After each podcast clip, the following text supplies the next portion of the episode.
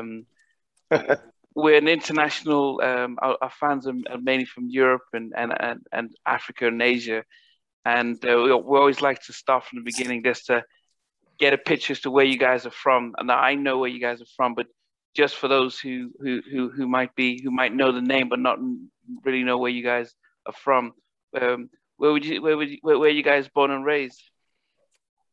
Oh, uh, Houston, Texas. Houston, Texas. Okay. Yeah. Um, and um, H Town. Okay. Mm-hmm. Now, for for for a lot of us, um, I think I remember when you guys came out around 92, 93. Um, uh, um, and and yeah. back then, I think a lot of us who I, I went to college in, in Alabama, so you know I was very familiar with Luke and Two Live Crew. Um, but oh, okay. there's I that was the connection that I we had from from from you guys in the early days. But it would be great just to find out how you guys started in music, just singing in general, and then we can just sort of work from there. Um, basically, you know, it started in my household. You know, my uncles, uh, my uncle was in a, a band. Uh, I had a few uncles and come from a musical background. My uncles were musicians and uh, playing drums, bass, singers, guitar players. Um, so it just started for me, just you know, to watching my uncles and uh, my grandmother was a, uh, a gospel singer. She sung, and uh, my dad had a few vocals. So it just kind of like just the influence came from my family. Just comes from that, uh, that musical background and my of my family. Okay. Yeah, yeah.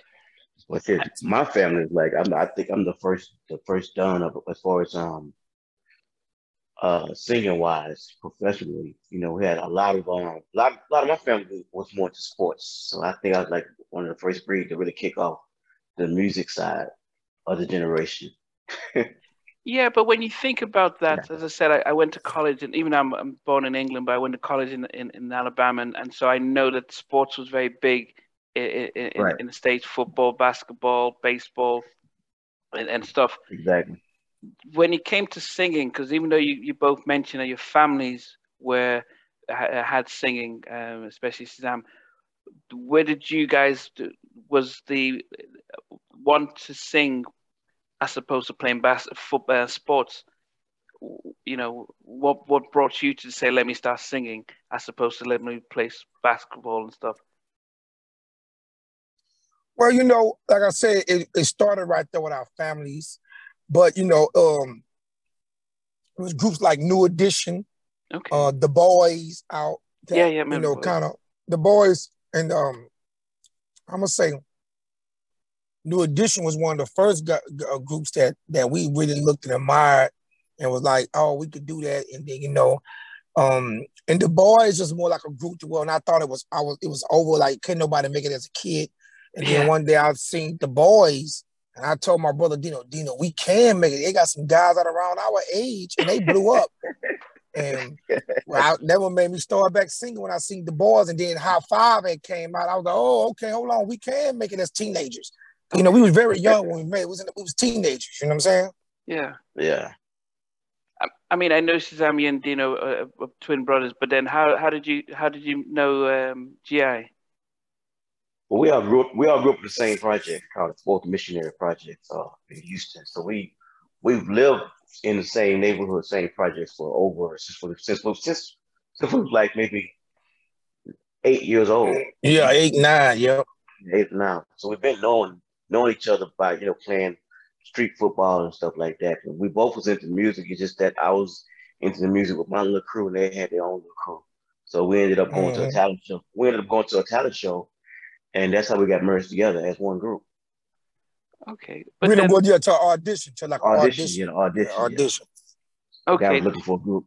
Yeah. Oh, somebody was looking for a group, and and you came with two different groups, and yeah, he decided to put you guys together. Right.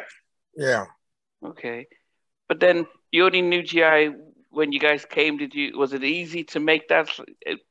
Or was it just yourself well, and Dino? Or? Well, the thing about it, me and Dino, we actually went there as a group, as a as a we went there and we had another guy in our group, but the guy had got like went to jail over selling drugs in the England. GI kind of was there just, you know, there as a GI was doing a lot of rapping at the time. He came to audition. The guy was like, Well, I'm not looking for a duo. and I'm not looking for a rapper. So, you know, he was like, well, in order for us just to really work, you know, y'all we need to y'all need to find a third member. So we our third member was more like, you know, had went to jail. So we were like, well, what about GI? You know, TL, TLC had blew up then, and oh, T yeah, left yeah. I was the rapper. So we was like, well, maybe GI yeah, could be more like the rapper of the group. But then GI was like, nah, I can sing too. So then we we harmonized and go, oh, okay, the harmony is good. So then we that's how we kind of formed. Because the guy was more like, I'm not looking for a duet and I'm not looking for a rapper. I'm looking for a group. And uh, and at the time, the boys and Hi-Five was like the hottest male young teenager groups at the time. So duets was not in, and then yeah. rapper was not in at yeah, that yeah. time. So that's how we kind of joined it together like that. Okay. And and so I didn't I actually I didn't realize that it, it was somebody that was trying to put you guys together. Was, was was was he serving as a manager as well or label or what was the, the deal? Label, record label. Yeah, like yeah, more of a label, okay. yeah. Okay. And and yeah. at, at that at that point in time, so GI, were you as infused about having a career in music as Dino and Shazam were? I mean, they were looking at New Edition and boys well, and the boys and thinking we can do it. But we did you think that okay, I can have a career in music as well?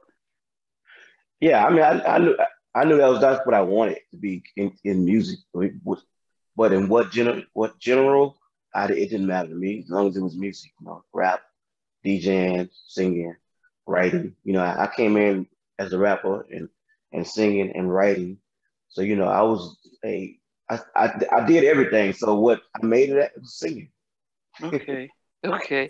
Now I think and then we look, and, and, then we also looked at a lot of old heads, you know, Teddy Pendergrass, Stevie Wonder, Marvin Gaye, Michael yeah. Jackson, Prince. So we know we those are some of our mentors that we looked at, you know what I'm saying? The boys, the boys is more like a group that we were like, oh, kids can still make it. We thought, and we had got to the point, I don't think kids can make it yeah. since the Jackson 5. Yeah, yeah, You know yeah. what I'm saying? Or since Jackson 5, a new edition. Yeah. So then when they came along, it gave us hope that a kid or a teenager still can make it in this industry. Okay. Yeah. Yeah, yeah, yeah. I spoke to um, to Marcus from um, from Hi-Five a couple of weeks ago, and he, he was talking about their journey as kids, how talented Tony was, and and and stuff. But for for you guys coming from Texas, I mean, we had um, was a rap a lot. Um, um, I can't remember the name of the group now. Scarface and um, Geto Boys. Geto Boys, yeah. Um, so, but R from R and B though, apart from Hi-Five, was there any other R and B group coming out of Texas? That's oh, you know, time, no. Yeah, that was it. Yeah, not at that time. No, we was, we was, we the first R and B group to come out of Houston. Out of Houston, uh, Texas, and, and then yeah. Hi-Five is, is the first group to come out of Waco, Texas. Yeah. Then there was another, and there was another group back then. They didn't get as successful as us, but it was a group called Neutrons, and uh, we used to look at them and say, "Oh, those guys." kids can make. So it's like we seen those guys, all those groups make it as being yeah. teenagers.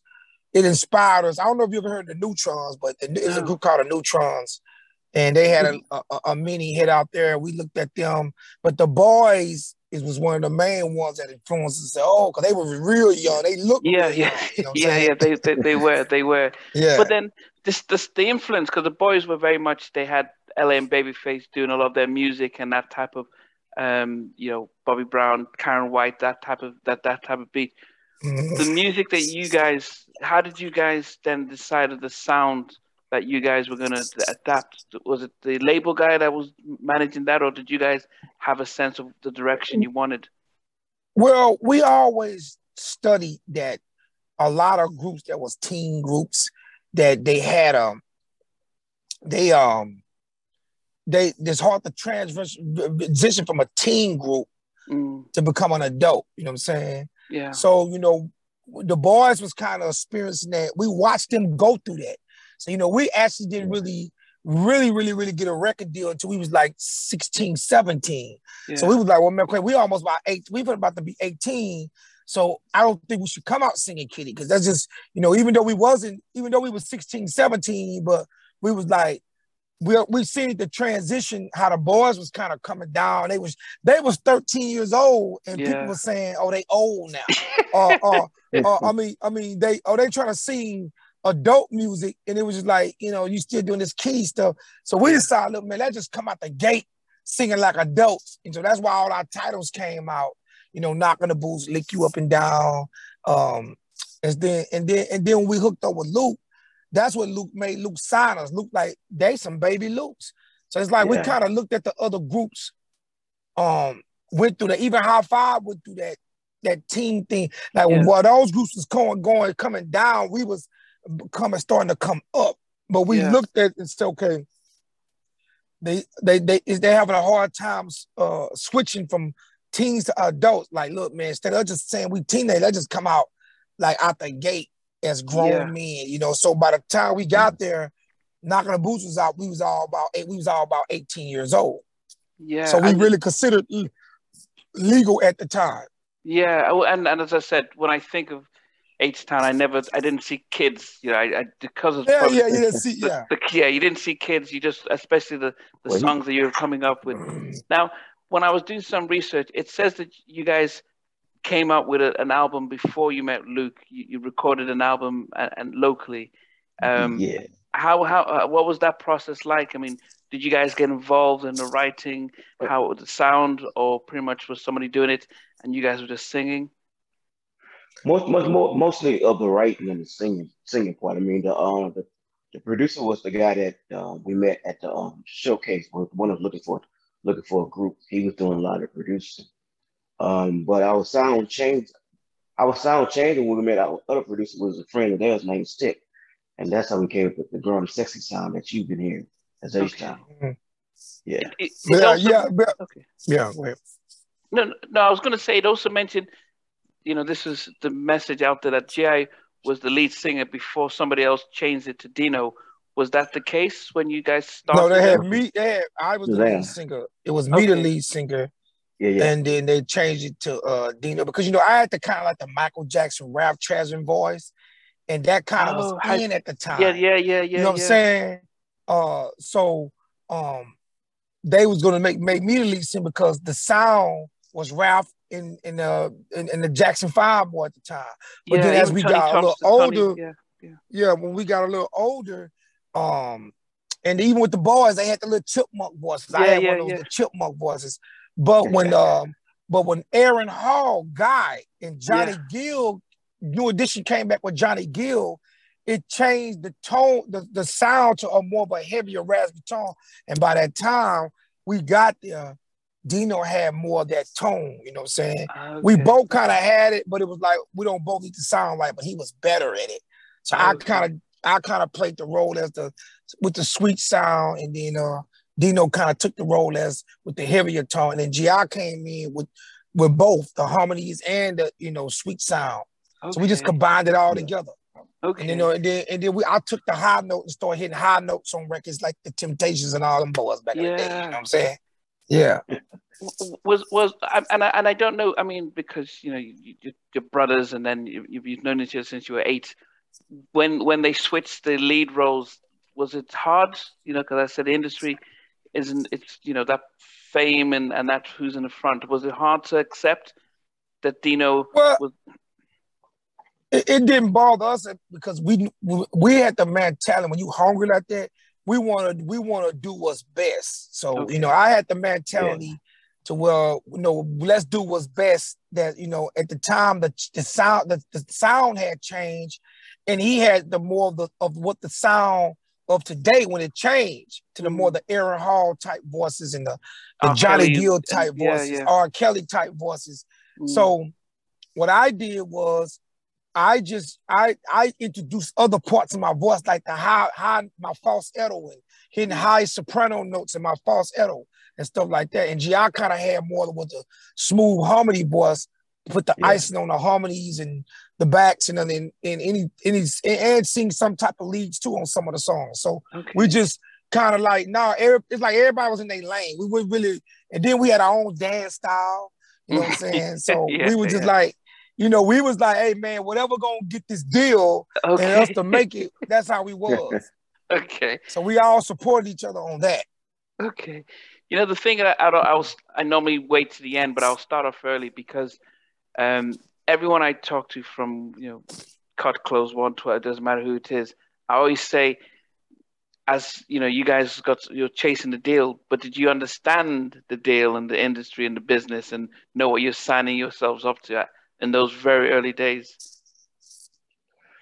See, I think we kind of we kind of knew what it was, but you know, not not um one hundred percent. But we we had we had good people that got us and um, read the contracts for us, so we kind of really just accepted a few things just to get in the door. You know. Yeah. Yeah. Okay. I mean, we'll we'll accept the standard contract like anybody else. You know, you're not gonna if they gonna if they would have told you know Luke gave us twenty five thousand dollars up front. If Luke would have told us he's gonna give us zero dollars up front, we probably took it at that time. You know, we 16, 17 years old, we just like trying to make it. So, but by the time we got to the second album, we were smarter and we renegotiated our contract. And then every deal after that, we made sure we did good deals. But we signed the standard contract like Okay. everybody else, man. And everybody that get caught in those deals, whether you knew the business or not, if you got a loop to camera with one of the biggest independent record labels and label, you're gonna say no to it. So Yeah. we just did whatever we had to do to get in the game. So we pretty much knew we probably wasn't gonna get a the best deal. They kind of say, quote unquote, it was the standard deal we got. Deal. But once we got success and we and our Yeah. contract was up, we renegotiated and said, now we gotta do this. You know what I'm saying? Okay, and and you're you're probably one of the first groups that I've spoken to who have said we knew that the the deal wasn't great, but we knew about re- renegotiating when when we had the opportunity. Most groups were just going with the flow until they realized where's all our money and stuff. Um, But Yeah. at least you had an idea of what you're doing. And then and then we also felt like, you know, they taking a chance on us too. They putting up Yeah. all the money. What do we have to lose? If it go bad, you know, they'll be the one to lose. So we also knew like, man, let's just get the deal done. And once we get success, because we don't know, we didn't know if we was gonna sell a million records. We didn't know we was gonna sell one record. Yeah, yeah, it's true. It's true. And and So- in the '90s, there was a lot of competition, so it's not easy Yeah. to to to, to do it. yeah.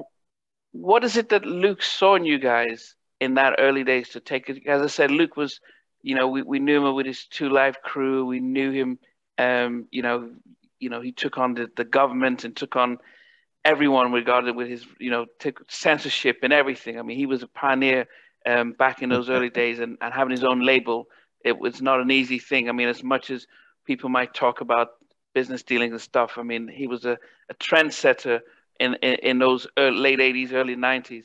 What did he see in you guys that he says, you know what, I'm coming from Miami and I'm, I'm seeing these guys out in Houston?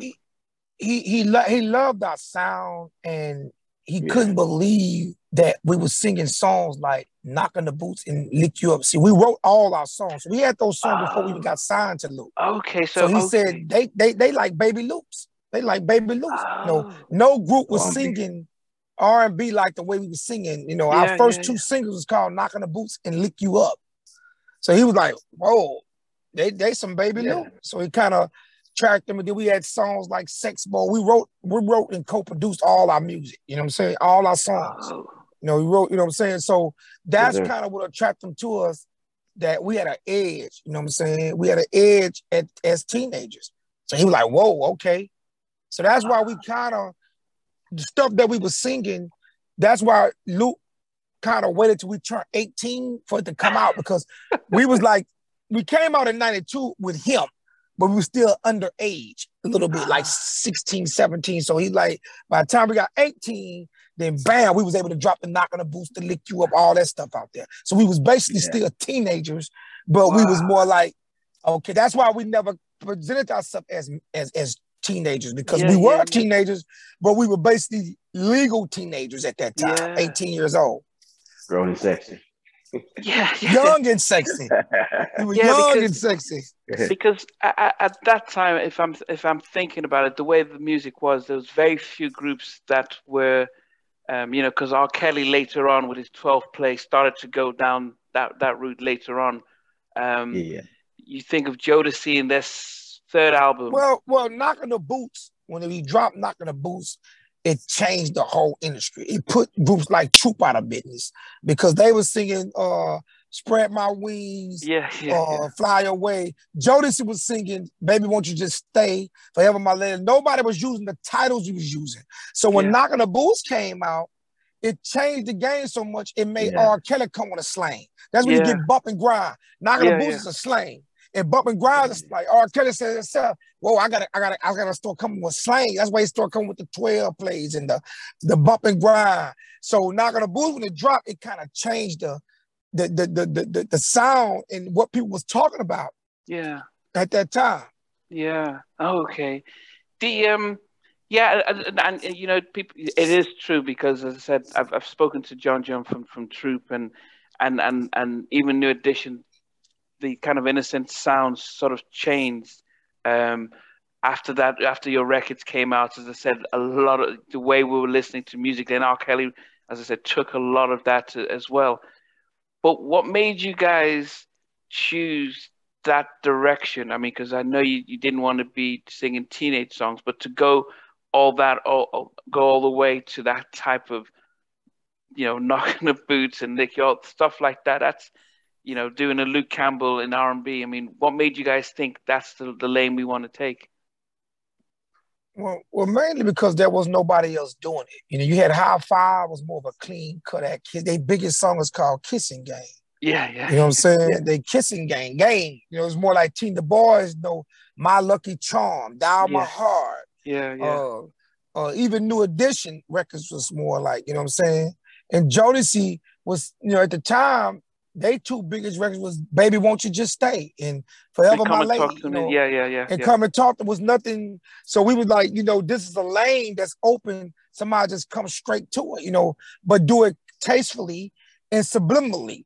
Like, you know, knocking the boots, you know, what is knocking the boots? You know, uh, you know, it you know, so so the, it, that's why we tried to come up with a slang and want to build group, you know, like our second album's all slow jams, you know, baby making music.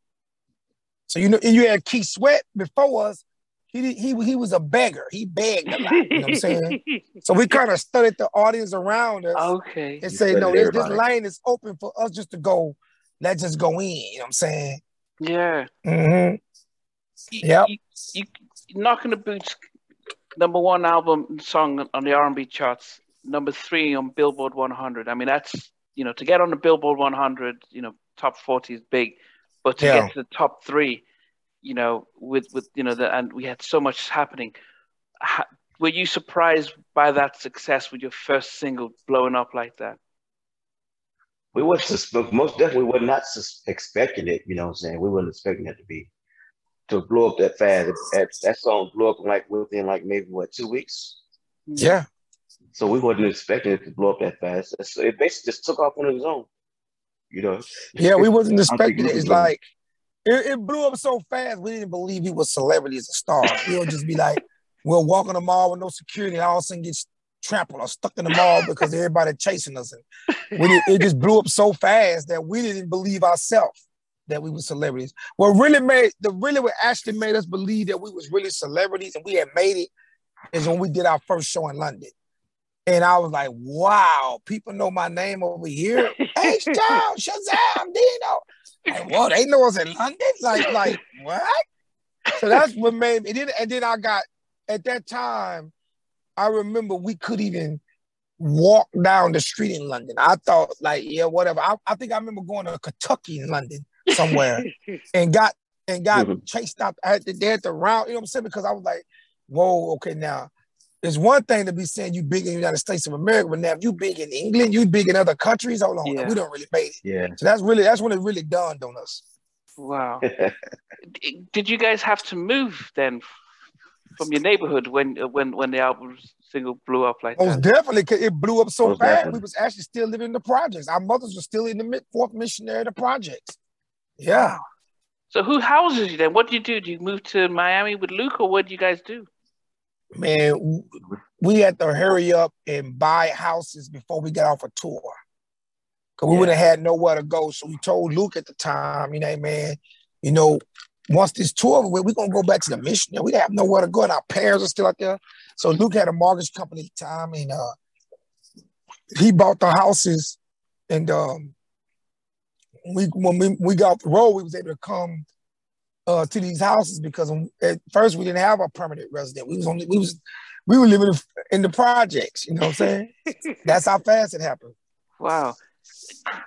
I mean, as I said, uh, how what can you say about about Luke? I mean, he he took a chance on you guys when you were young, but yeah.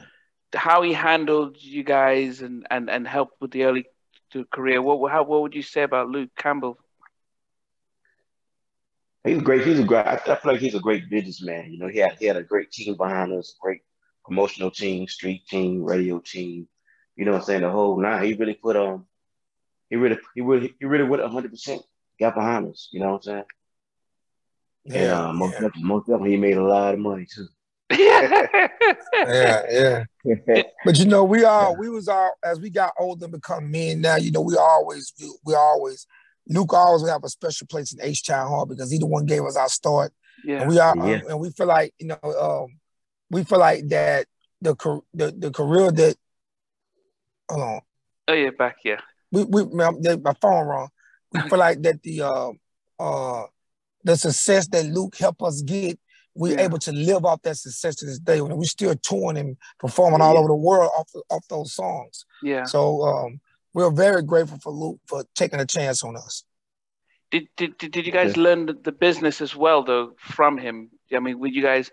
Because a lot of groups sometimes are so focused on the fame and celebrity that they don't take the opportunity to learn business stuff from you know in those early days were you able to learn? The, yeah, we was always at the office at, at Luke Records and uh, run his whole staff and watching how they worked and how they um yeah uh, presented us and presented us to um different radio stations. You know, doing a lot of radio interviews, a lot of um, street, a lot of um store in-house, you know, store autograph sessions and stuff like that. Yeah. We learned a whole lot, but you know what I'm saying. As far as, as far as the contracts and stuff like that, we had, we had a great attorney that taught us a whole lot about contracts. Yeah. So you know, we we we really we really go on the business side now. Okay, yeah, that, that that's really good. What about the name though? Because um, you, you guys weren't always H Town. Was it the Gents? Yeah, yeah, yeah. It used to be the Gents. Yeah. Okay. That was the first name. Okay, and but whose whose idea was it to go H Town? Well, uh, Luke did not Luke. like. Yeah, Luke did not like the name Gent, so he's like, "Man, won't y'all just rep y'all city?" H Town. I was like, yeah, we like it. Cause we always want to do something to put our, our, our city on the map. So he's like, why don't you just rep your city, H Town? You know, and was, we did. Wow. And the image. And it, and, and, and that, that we the reason why they called the city H Town. They wouldn't even really call the city H Town until we came out. Yeah. So yeah. even back then, cause I'm, I'm, I'm, I'm so even, so that's so that's it. Like Houston is known as H Town right now because as for, for you guys because of us, because of us, yes. Oh, definitely. Have they given you guys the key to the city of Houston? Well, the mayor recently, uh, I think 2000, he gave us a date in, in Houston. Oh. Yes, he gave us a date. But since then, yeah. though, I mean, because come on, as I said, we didn't know. I mean, apart from the, you know, the um, it used to be the Houston Oilers or so with Warren Moon, but there was, there was you know, most people aren't really talking of, of um, Houston as as uh, with the Rockets, but as I said, you guys yeah. really did put put the city on the map because of how yeah. big the whole thing was. So it's a good. That's definitely. Yeah. Now, the image too, because I, I always remember you guys with dungarees, you know, shirts off and everything. Yeah. Whose idea was the styling and the imagery and stuff? That was all of us. That was all us. You yeah. know, we all kind of put our minds together and came up with that the, those styles. We want to be like want to be like sexy hard, hardcore, but sexy at the same time. With a, with a, a swag and a rough edge and a soft, smooth edge too. So we kind of just combine all our personalities together yeah. in our yeah. dressing and the way we do things. You know what I'm saying? Yeah. The um the the first album comes out and then a year and a half later you, you're back with a second album and that's um quite rare because most people go on tour and try and milk it. Whose idea was it? Look, let's get you guys back in the studio and capitalize on the success of the first album as soon as possible. Uh, more than likely, Luke. More than likely, Luke was like, you know, um, I think that's when Luke was uh going through a transition of uh switching distributors and uh, they didn't want anything but the they really the distributor was was not willing to sign his label unless they can get an H Town album. So you know he was trying to you know get the get the uh, Two Crew thing, but they were like, no, we're gonna do this deal with you. We want the H Town album. So it's kind of like it's some of us that have to go back in the studio to get that uh to get him to get that deal because yeah. that's who they really wanted. They signed his label to basically because they figure, oh, we get Luke records, we got H Town. Okay, okay. I mean, yeah, because you guys, I mean, you won Soul Train, I, I believe, for the best new group. Yeah. Um, yeah, yeah. I mean, how, how, was? I mean, being on that. I mean, Soul Train Awards are not the same as it is now. I mean, it's almost pretty much they pick, hand pick who they want to give it to. But back in those days, I mean, you had some serious competition to go up against. What was it like, you know, winning winning that? Because it's easy, you know, you look at Soul Train because there's so many there were mm-hmm. so many R&B groups in the 90s that to win best R&B group or best single it's like you had to be the best of the best because it was so much competition from 90s stuff what was it i mean how how proud was it to win with, with to win that well to me soul train was like oh grammys you know yeah. that was the grammy that was the grammy still soul train so winning that was like basis of honor you know we wasn't expecting to win but it was very well well accepted, well well received, and we were surprised. We was, we was excited. You know what I'm yeah. saying? That was like one of the best years of our long career. Yeah, and then no soon after you you guys featured on. You know, we we talk a lot about soundtracks, how big soundtracks were in the '90s, and, and one of the first ones was the I think Above the Rim. Yeah, yeah, yeah. Above yeah, Part Time Lover, which was a big track. Um, you know, you guys came out with Part Time Lover. Was that your first time meeting Devante from Jodeci and working with him? Go ahead. Uh, no, no, no, no. We uh, no. Cause we actually we actually signed him for Devante before we even made it. oh, you kidding me? Devante actually had a chance to sign us, but he ended up yeah. not signing us. You know what I'm saying? So, um, yeah, he actually had a chance to sign us, but he ended up not signing us uh, so we had met him actually first meeting him at the Jack the Rapper downtown trying to sing for him. Wow. ATL Atlanta. Yeah. Okay. Yeah. And and so when when the how did how did the whole the opportunity because I, I, was just telling GI about how the nineties you know we had soundtracks which were iconic soundtracks and above the rim was a big one because SWV had anything and the film was big. Then you guys had part time lover on it um, with Devante. How did that opportunity come out to, to team up with Devante for, for that track? Because that, that was that was also a top ten R&B hit as well. What? Well, we were one of we were Devante his favorite group. You know what I'm saying? You know, we, you know that's why we, you know, we even actually worked with Devante on a um in the 2000s uh, uh, on a song called "Knock on the Heels." Yeah, I so, that with Pretty uh, Ricky. Yeah, yeah. So the yeah, so Devante mainly is our he we like we like his favorite group. So he's like, um, uh, that's how it came about. Like, hey, I'm, he wrote that song the tailor made for H Town. You know what I'm saying? Wow. Ashley Jodeci said, "Man, I wish we could have done it." You know, but he gave, he gave that. To, he wrote. He got that for us, most definitely. Yeah, I don't know if Jodeci would have. I mean, I mean, K-Ci can sing anything, but I, I don't think it it fit their their style. Yeah, he tailor made it for us. You know yeah, yeah. Now, the um, I interviewed um, yeah Dalvin just a couple of weeks ago, and he and, and you know he talked about you know how the the, the groups and, and and the relationships with with different groups. But I was wondering about your second album, you know, Begging After Dark. It it wasn't as you know it was successful, but didn't what didn't have the big hits um, as you know emotions was big, but not as big as um, Knocking the Boots. Was there pressure with the second album? recording it and promoting it? Well, I mean, the issue was the issues were in house. You know what I'm saying? Like um, the things that he had in place for us with knocking the boots and and uh, lick you up from the first album. Those people were not in position anymore. So his team was like the team that he had on the second album was totally it was a totally different team than we had on the first album. So it wasn't a fam- it wasn't family to us. They didn't really know how, how to push it. Push H Town, yeah.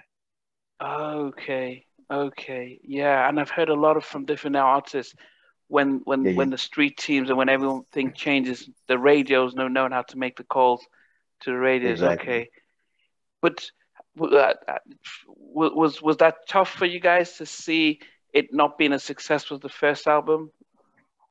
I mean, it still was platinum though. It still yeah, it's still so, yeah, it still yeah. sold a lot. It just that uh, yeah. took a while. Um, and then you know, Luke Label was going through some transitions at that time too. You know what I'm saying? So yeah, with the distributor he was working with, so it was like the label was going through some problems at that time. We kind of got caught in that. You know what I'm saying? So um, but it still actually sold a lot, Of, like went over like eight hundred thousand, like over, over. I'm basically almost platinum, basically platinum. But yeah. it's just that we didn't get a chance to get as many songs off of it as it as it did. Emotions was one, I think, the biggest song we dropped off there, and was a pretty big hit for H Town, and it kind of yeah. kept us out there. Then we had other other soundtracks and stuff along yeah. with that to keep our name alive. Like Thin Line Between Love Hate was a big record for us on the soundtrack. Yeah. So yeah, know. so I, yeah, I wanted to talk about about that. Now I was, I'm, you know, I, I'm I'm a big, massive Teddy Riley fan, but all of us who follow Teddy will always know Roger as the sort of the godfather with that, with with the talk box and stuff. And as I said, back in the in the nineties, we had so many black films. I mean, you you start wondering mm-hmm. what's going on. So anything that came out, so Martin Lawrence writes and directs Thin Line Between Love and Hate. We all watched it. Um, and it, it was a real nice, solid album that Roger put together. But man, the song that you guys did with him and Shirley Murdock, um, it's it is a, a, classic that's still to today. If you play it, it still feels yeah. current and stuff. Yeah. I mean, I, I wanted to get to what what what it was like working with, with, with, Roger because, you know, as I said, he, he, he went too soon. Um, but what I mean, what was it like, you know, teaming up? Did you guys know about Roger and Zapp and when when when when you when you had the chance to to work with him? Well, it was it was it was our idea to bring Roger in. Okay. On the track, you know what I'm saying? So basically, Martin hit us up and was like, "We want y'all to do this, this the theme song for this movie." Oh, Martin so directly called, yeah, got, got in touch with you guys. It's people. Okay. Yeah, but yes, people. people okay. But we, we, we, we, we, but we, we met Martin a long time. We went on, we went on, we went on the set, Martin, Martin set. You know what I'm saying? That's when we met him. So we basically all still kept in touch. So he came after us. He, they hit us up and said, "We say the only way we do this track is y'all let y'all let Roger produce it." So we, we brought in yeah. Roger. We brought in Roger. Roger brought in Shirley Murdock. So you know, that's it. Yeah. Wow. So yeah, you see, you, you were saying that um, Oh, uh, when I was away for CM, you said it. You guys said you'd do the track if you could, if Roger can be on it. Yes, if, if he could produce the track, you know what I'm saying. We, we, we, we wanted Roger to uh, produce it. Well, that was it was it was almost a classic that we was kind of like, should we touch this? Should we should we touch this or not? You know what I'm saying? Because we did not know the words to the song. So as we recorded the song, we we learned the word line for line listen to one line and go and record that line, and go back vice versa, listen to another line, and go and record that line. So we never knew the song. Oh. So as we was, we was learning the song as we were recording the song. You were learning the song as you're recording it. Yeah, yeah, yeah. you hadn't heard it before. Uh, vaguely listening through our parents, but you know, we, we really wasn't in tune to it that much. You know, to to know it word by word, word word for word. You know did you know when you finished recording it with the production stuff that it was it was going to be a, a, another hit, another sort of timeless hit? Timeless, uh, not really, but you know, we know when he when he's surprised about putting the Shirley Murdock on, we know it's okay. This, this this is about to go somewhere. Yeah, yeah, yeah. I mean, it was my favorite song on on on on the album, and actually because it was the title for the film, it did help the film really, right. you know, people watch the film because you're singing the title of, of yeah. that. Yeah, and, yeah.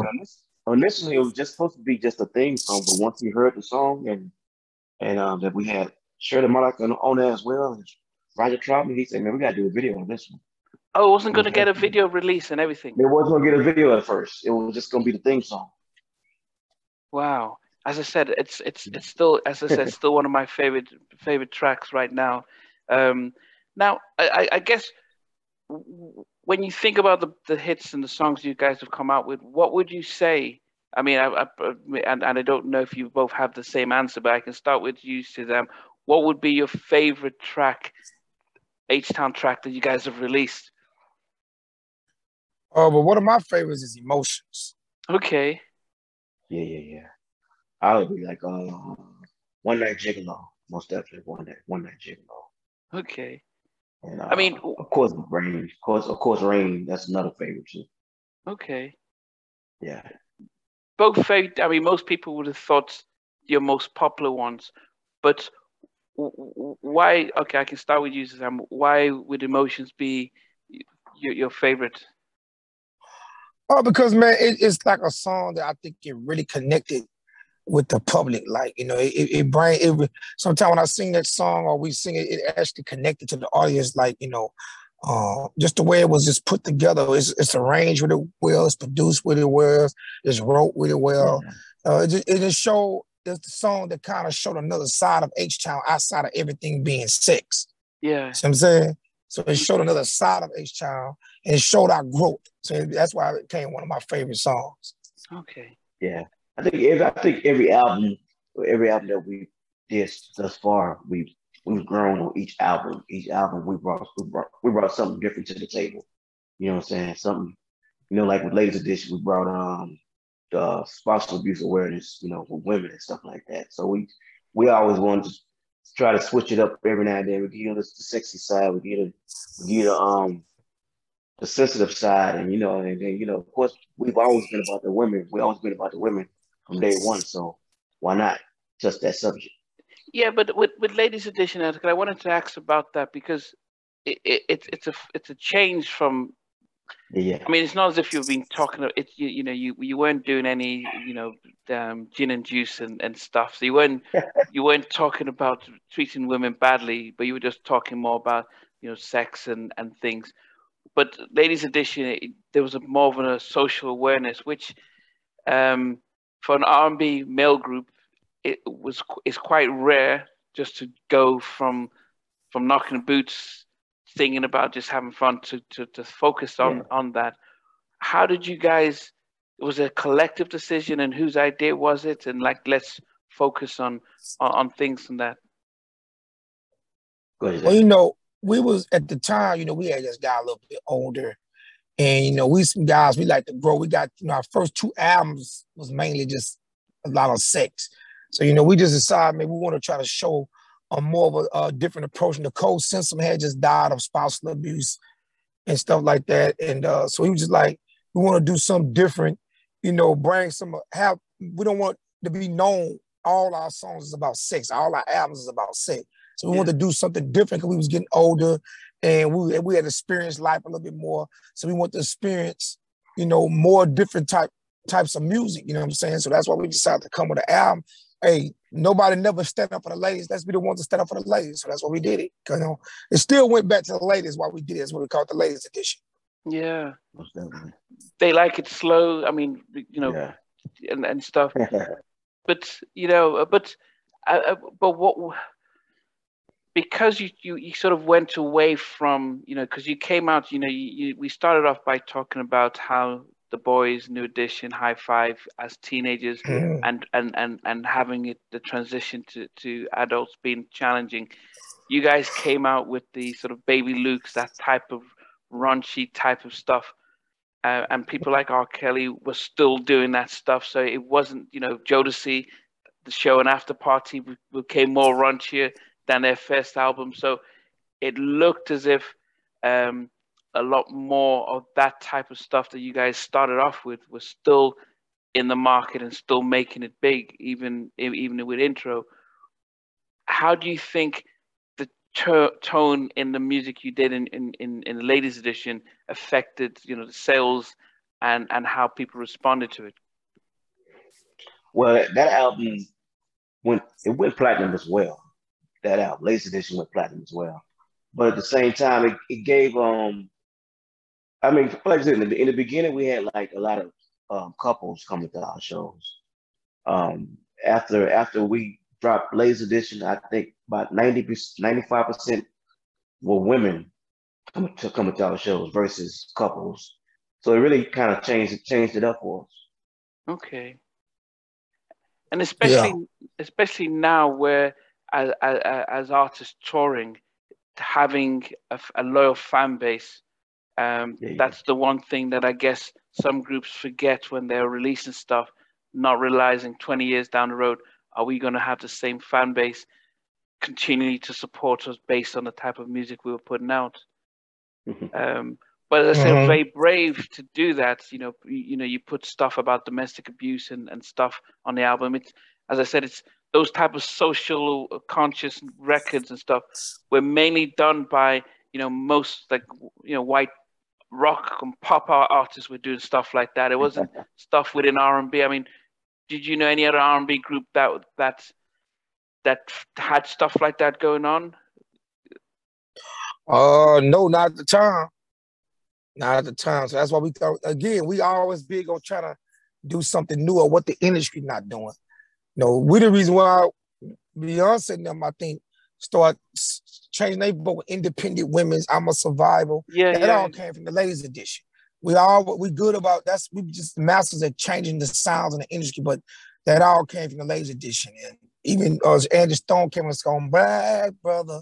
Yeah, yeah, yeah, yeah. So people yeah, start kind of going. We had the natural woman and stuff like that. So the album was still doing good. It was doing more good, like just because the fans was just buying it, but we wasn't getting a lot of airplay on radio. Yeah, yeah, like that.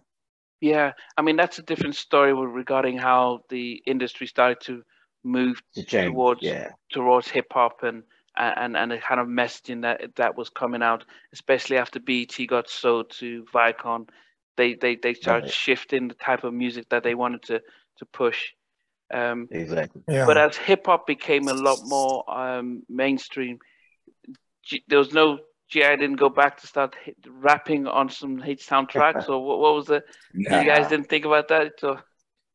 Uh-uh. Nah, we, we just we just stuck in the zone. We just stuck in the zone as being H Town and being just just being like the, the, the, group that stands out from the others. You know what I'm saying? We never want to be a part of the, uh, the puzzle that, that fit inside the puzzle. We always want to stand outside of the puzzle.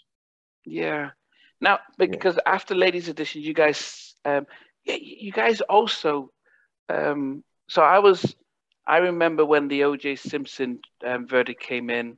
Um, I was, I was, but by this time I'd moved to Milwaukee to finish college, and when the verdict came in, um, being in the Midwest, um, it, it, it, was. Um, we experienced, I won't say racism, overt racism, but you, you, it, it, it wasn't as, I didn't feel as comfortable as I was when I was in the South in Alabama. I felt a lot more relaxed and chilled been then been in the Midwest. So when the verdict came in that he had uh, been acquitted, we all you know the ten black kids in, in Milwaukee you know jumped for joy. Um, but in Ladies Edition, you guys did something that was quite unusual because most black folks at the time, you know, things have changed now, were more for OJ and and, and stuff. But you had a dedication for Nicole um, did you feel as if that could be a risky thing that you, you at the time? And, and what were you thinking about about that? Well we really didn't just dedicate our album to nicole. We dedicate our album to all women. That's what we call yeah. it the ladies edition. And then and uh we na- did a song called natural woman but we named so many powerful black women from Patti LaBelle to Diana Ross to Tina Turner. Um, we, we we we named Selena, we named uh just because we named Nicole, they took the the media took that they dedicate the album to Nicole. Yeah. But we would really just dedicate the album to all women. If you listen to Natural Woman, you listen to that song, we name everybody. I mean, even Selena, Aaliyah, Monica, Brandy, everybody in that song. Okay, okay. Did yeah. But the fact that the media made it seem as if you were dedicating it to Nicole, did you how did it have an adverse effect? Did it was it or did it help? It had it had some it had some effect, you know what I'm saying? But when the fans really heard the album, you know, they like, well, no, he, he, they he, they mentioned, you know, they mentioned, you know, uh, we, we mentioned everybody's name, a lot of the female names in the album that we call it the ladies edition. So, you know, it has some effect, but it just really boiled down, man. They they would the label we was with wasn't really pushing and promoting the album. They wanted a, a more of a begging at the dark type album from yeah. H Town. So that they was more like they want us to go back and give them another album. They really wasn't feeling the album like that. But the album ended up catching on underground, and fans, so many fans they said, man, that album saved my life. But that yeah. album actually sells more today than it did back then. Wow, it's bigger now. Wow.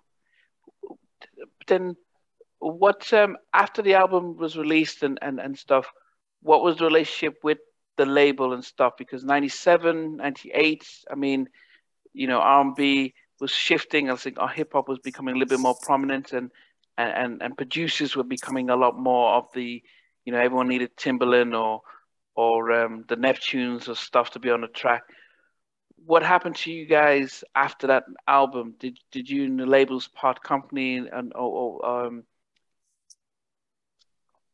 well, yeah, the label, you know, they really wanted us to go back. They wanted us to uh, go back in and give them the album. At the time, we didn't really want to do that. We felt that album was a big album. We felt that album was going to be our album that's going to go down because we just felt like it was so different. And we kind of went to a little conflict with the label about we, we wasn't, they wanted to go back and do another album. We didn't want to. So we just kind of like got stuck at a standstill with our label. Oh, now that's very unusual. Go ahead. Sorry well, with this distribution company, not label. We were we were we were the label, H Town Music at that time. We had switched from Luke, and once we left Luke, we started our own label, H Town Music. Okay, and so you had a distribution deal, and yeah. the distributors didn't want to push it. Exactly. Mm. Wow. They didn't want to push it. And and, and and for you guys, you you you'd rather you didn't want to say, okay, let's go record another album, and that's that might be a lot more commercially successful you decided to stick to to your to, to the yeah we decided to stick to our guns. We just that's that i mean that's what we did at the time. We tried to stick to our guns. Because we just felt that that album needed to be heard. It was some of our best work. And uh, we just stuck to our guns. I mean on reflection i mean you you, you guys are older more uh, uh, uh now would you have done anything different if you look back at at, at, at that situation? Mm, no. Yeah, probably not. No. No. Probably done the same thing. Yeah. Yeah. Wow. So then, when the, the distributor says, "Well, I'm not going to be pushing it," do you get what? What's the next step then? What do you guys think about how do we get music out? Well, we we had kind of just went into like, hey, we're gonna just take a break for a while. You know what I'm saying? We're gonna take a break for a while we kind of went into doing other things that we all want to do. Gi went into doing producing groups, and I wanted I did a solo, and then Dino went to doing him a solo. They didn't have a sign as solo, so we were like, okay, I'm gonna do an album. Dino gonna do an album. Gi's gonna drop some of his groups, and we just go kind of doing other things, and then we still would tour from time to time. Okay, and and so as it was that you know, because New Edition did the same thing, uh, and, and and and a lot of other groups were trying yeah. to do it, but they didn't they, they, because they were signed as solo artists. It it didn't you know they weren't able to be as flexible. But did you find those moments you know from '98 onwards as a good opportunity, good chance to catch, get to know yourselves, you know, enjoy the success and and and take pressure off things? Most definitely, you know, yeah, most definitely. You know what I'm saying? We uh um when we well, what's the question again? No, so the fact that you guys decided to to take a break and said, well, you know, we, we, we, both you and Dino doing solo stuff and and Gi doing his production, did you find that as something that you know we started so early, we we came out the gates with a big hit, and we've just been touring, making music nonstop. We've not had a chance to relax yeah. and live at home and and and and get to know ourselves. Did you see that that it was important that you had that that time out or did you think we need to keep going while it was still hot?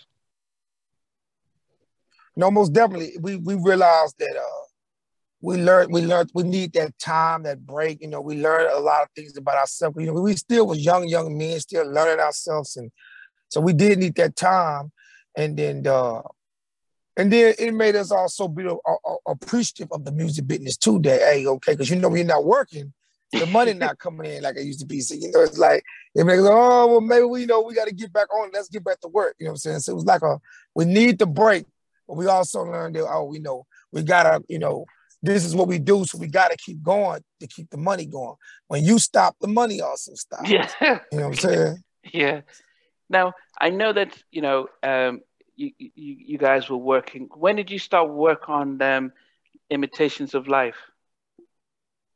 I know it came out in 2004. Oh yeah, we was working on that. That that's the last album we finished right before my brother passed. Yeah. So you know, that's the last album we finished. So we decided we was about to sign a big deal with Atlantic, but when my brother passed, they didn't want to do it anymore.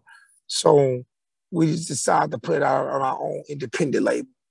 No, but when did you start the? Did you start the work on it? Because I know he he passed in, oh, in 2003. But when did you guys start oh. working on it? probably like in uh if he died in 2003, we probably started to work on like 2000 between 2021 and 22. Okay, 2001 yeah. and two. So so you, you so it, after you you you did your solo and jazz producing and stuff. Who who's who made the idea call like like guys let's come back together and do an album? Who whose idea was Dino Dino did. Okay. So yeah. he said, "Let's come back together and do an album." And were you guys were you guys all in positions where, yeah, that's we're fine now, we've rested, we're ready to come out with, with something new? Most definitely. Most okay. definitely. Stay ready. Stay ready. Most definitely. Yeah, you you know we um, anytime I put out any any poll that that has H Town in it or any video or, or, or on our network, everyone you know um, they always, you know, they all talk about Dino because, as you rightly said, that his vocal range and style was very different and very unique. Um, you know, you have somebody like K-Ci, um, Little G from from Silk. Very few people had distinctive tones uh, in, in their vocals. Yeah. Um, and so he was one of one of them that, as a lead singer, you could hear a, a H Town record the harmonies and his lead vocal, and you you know you know there's so many groups that you you know you can't you you know you'd have to be told who who who who was. So for for R&B fans, it it, it was you know a, a, a, such a loss, especially somebody still 28 and stuff. As as you know your, your brothers and, and you've been friends and stuff. Did, how was it for you guys uh, as as as artists as you know knowing that our lead singer, you know, and forget the fact that he's your brother and, and, and your friend, but the fact that our lead singer um, uh, has has gone. Did, did you think about quitting and saying that's it? Yeah, most definitely. You know, at the time, you know, I, I got to the point I just didn't really want to sing anymore. I was like, well, you know, I'm done with that. I mean, that's like, you know, because I couldn't really see doing H Town or putting nobody else in my group. So I just went to a stage where I didn't really want to do it anymore. And then GI kind of went more to the you know internet side, computer side, and the fans would start to reach out to GI like, man, we want y'all to keep singing and we want to hear music and stuff like that. So that would kind of helped us to say, okay, let's just go on, let's see what happens. So we start doing shows and the shows start selling out, selling out. So we were like, oh, okay, they still loving us. Yeah. So we decided to dedicate the show to Dino. So every show is a dedication, a tribute to Dino. Yeah. But how hard is it, um, GI, to because I mentioned how um, powerful a vocalist Dino is. He's very similar to um, Kenny Green from Intro. So when he passed, it's hard, you know, for the fans to, you know, we we we, we, we he's you know when you have a raw voice that is very distinctive. So it's hard for fans to sing anyone else. Did was the did the, the thought ever come?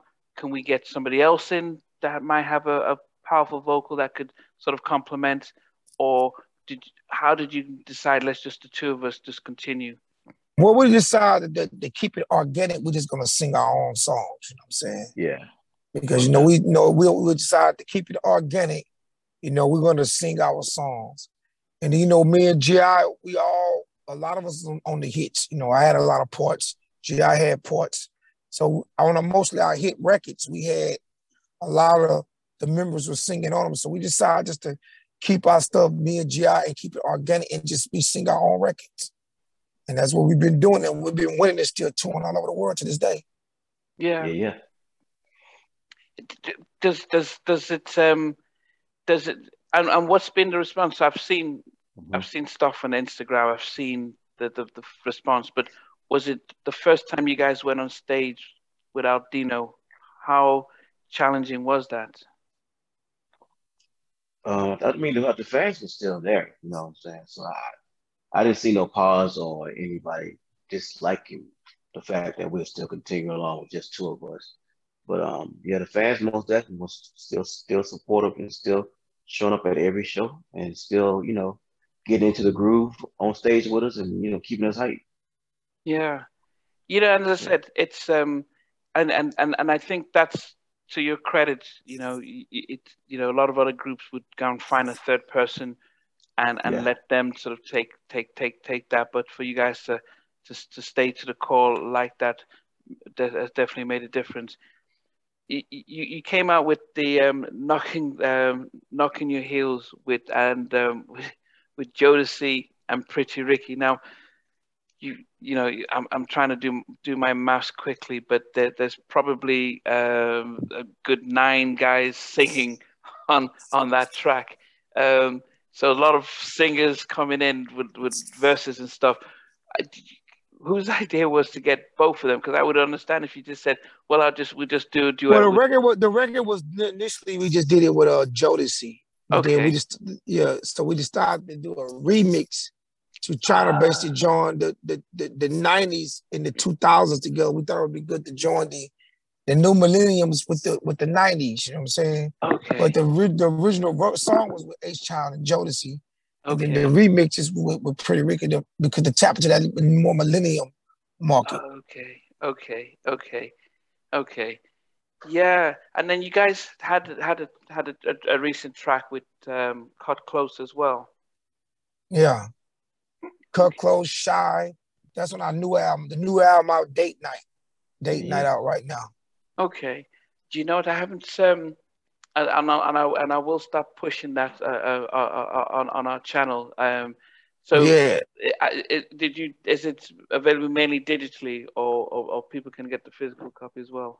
Well, it's mainly mainly digitally. You can uh, you know, you can still get you can still order a, a, a physical copy. They go to Amazon, they can get a physical copy like Amazon. But you know, we're in a digital world now. But it's in all yeah. the digital uh, stores, Spotify, stuff like that. Yeah. Um, and uh, right now we have a video out right now. It's called uh, the the name of the song is called Super Love.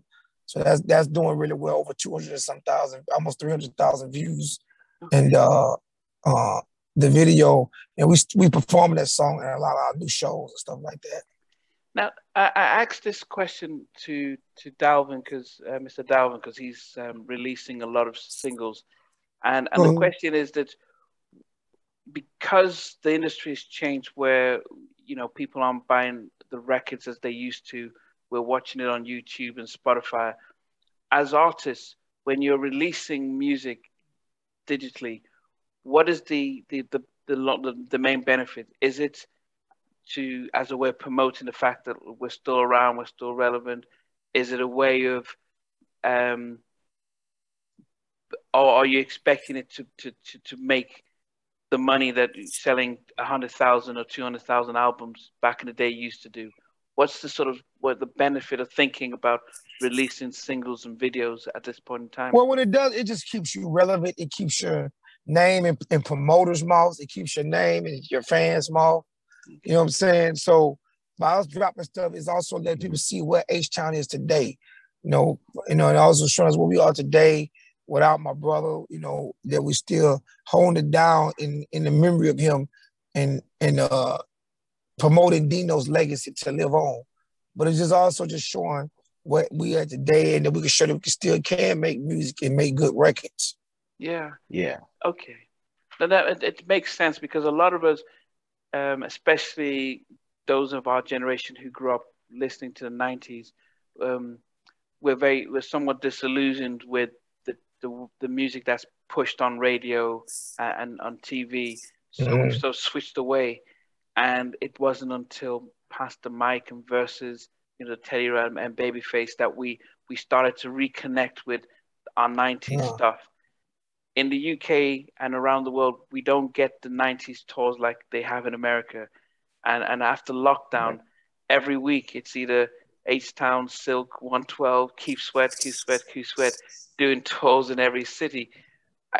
how how how have you found the the um, sort of the I won't say business, but the the touring side of things after lockdown? Is it coming so much more than you expected, or?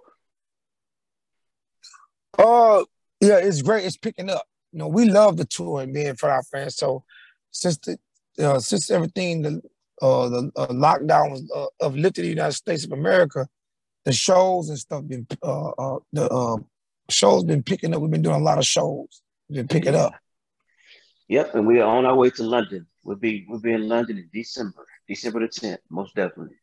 Yes, and and you know it's um, that's something that, as I said, we've we've not we've we've we've not got many tours um, um, from yeah. our '90s R&B acts because um, every week I, I, you know I look and see you guys touring from South Carolina to Atlanta, all over the place. Yeah. So the fact that you guys are going to be coming here will be big. Yeah. Um, I've started to put, put put out the word, so a lot of people have pretty much said they're, they're already going to buy, they're already bought, buying their tickets and stuff. Um, so we're definitely going to look forward to that. I know you guys. Are you guys? Do you guys use come with? Do you do your tours now with a band and and with uh, with dancers, or what's your tour like? in the states that, that we might not. Well, we have a we have a production, you know, so we bring a mainly a full fledged production. You know, some shows be band dates and some shows just be track dates. We most definitely come with a production. Uh, in the states, you know, our dancers and background and stuff like that. I don't know if we're gonna have all that in London because I know that you know at the time it got kind of expensive for them, but we but we will have some tricks for them. We'll be singing all the hits for them when we come to London. Okay. Yeah. Oh, well, hopefully I get to. Um, um, unfortunately, when Blackstreet came to perform um, a couple of months ago, the uh, promoters messed them up. So they, we, I met up with them, but we didn't. They didn't get to perform. But I hopefully, we, you know, you guys do get to to, to, to perform. I know Kut Klose is coming. Um, I'm speaking with Little G from Silk next week, so it'll be good to just to hit just to see you guys after in person afterwards, and and and just yeah. just to see you guys. Um, in closing, I always ask my um, my my guests if you guys was if you eat I don't each question if you were stuck in an elevator and you they told you it'll take about two hours before the, the we can get you out, but we'll put a movie on for you. I can start with GI. What what movie would you request to watch while they're trying to get you out? Um, that's a good one. I I would say, uh, you know, Thin Line True Love and Hate one of is one of my favorite movies. I still watch that to this day on Netflix, and you know, okay, like okay. it's like it's like it's a really a regular TV series to me. I, I go back and watch the same movie over and over. Again. That's okay. one of my favorites. okay. What about you, Shazam? Um, I probably would tell him to put Michael Jackson. This is it on. Okay. Okay. Is that considered a movie? well, it, it it's it it well yeah you you yeah I mean ideally most people talk about their favorite movie that they you know like mine uh, or my, list. Yeah. I would say my favorite movie would be uh Coming to America, Part One. Oh, the first one. Okay. The first yeah, one. the first one. Okay. Now the second question is that if they're about to put the movie, but they say let's play a song before the movie starts. So what's almost like what's your favorite song? Yeah. What would you? What's your sort of go-to song by any uh, artist? My, my, go-to right now is um uh Boo'd Up by um she's from London too. Ella Mai. Okay, Ella Mai. Okay. Up. Boo'd Up from Ella Mai. That's that's my go-to song right now. okay, but but your all-time favorite track though, what's your all-time favorite yeah. track? All all time? Yeah. Um um, um uh, uh, growing. I mean, um, um men and men uh, from boys from boys to men. End of the road. End of the road. Okay. Yeah. Okay. What about you, Shazam? What's your all-time favorite track? Um, Smooth Criminal. by Michael Jackson. Okay. Wow. Smooth Criminal. Okay. That's that's. I mean, as my mm-hmm. all-time favorite is um, "The Lady in My Life" by Michael Jackson. It, you know, I I, I wish that's he came out. With, we, I wish he came out with a video for that. Um, but yeah, no, it's no, it's definitely it's been definitely great. You know, hearing from you guys, it's been definitely great. Sort of, Most definitely. You know, check um, you know, giving the fans a, a sense of of your sort of your journey and, and, and the backstory. I think mm. one of the things we never knew is why you sort of put out and and the you, you know your your ladies edition. We didn't see much from you, and then you know, and why the gap between the last album and stuff. So that's that's yeah. you know really good. But as I said, it's you know, and I always wondered why you guys didn't get a, a you know another singer, but it's it's great the fact that you you've seen the fact that you, because you guys the two original members of the group, and you know it wasn't as if you you guys were just the the background singers. You guys had parts in the song, so there's yes. confidence to sing uh, uh, uh, as well, um, and and stuff. And I think finally, it's good to hear when artists like yourselves are still putting out records, uh, but you're using it as a way of keeping your name uh, out there, making uh, and, and making people not forget that you guys are, are, mm-hmm. around and stuff.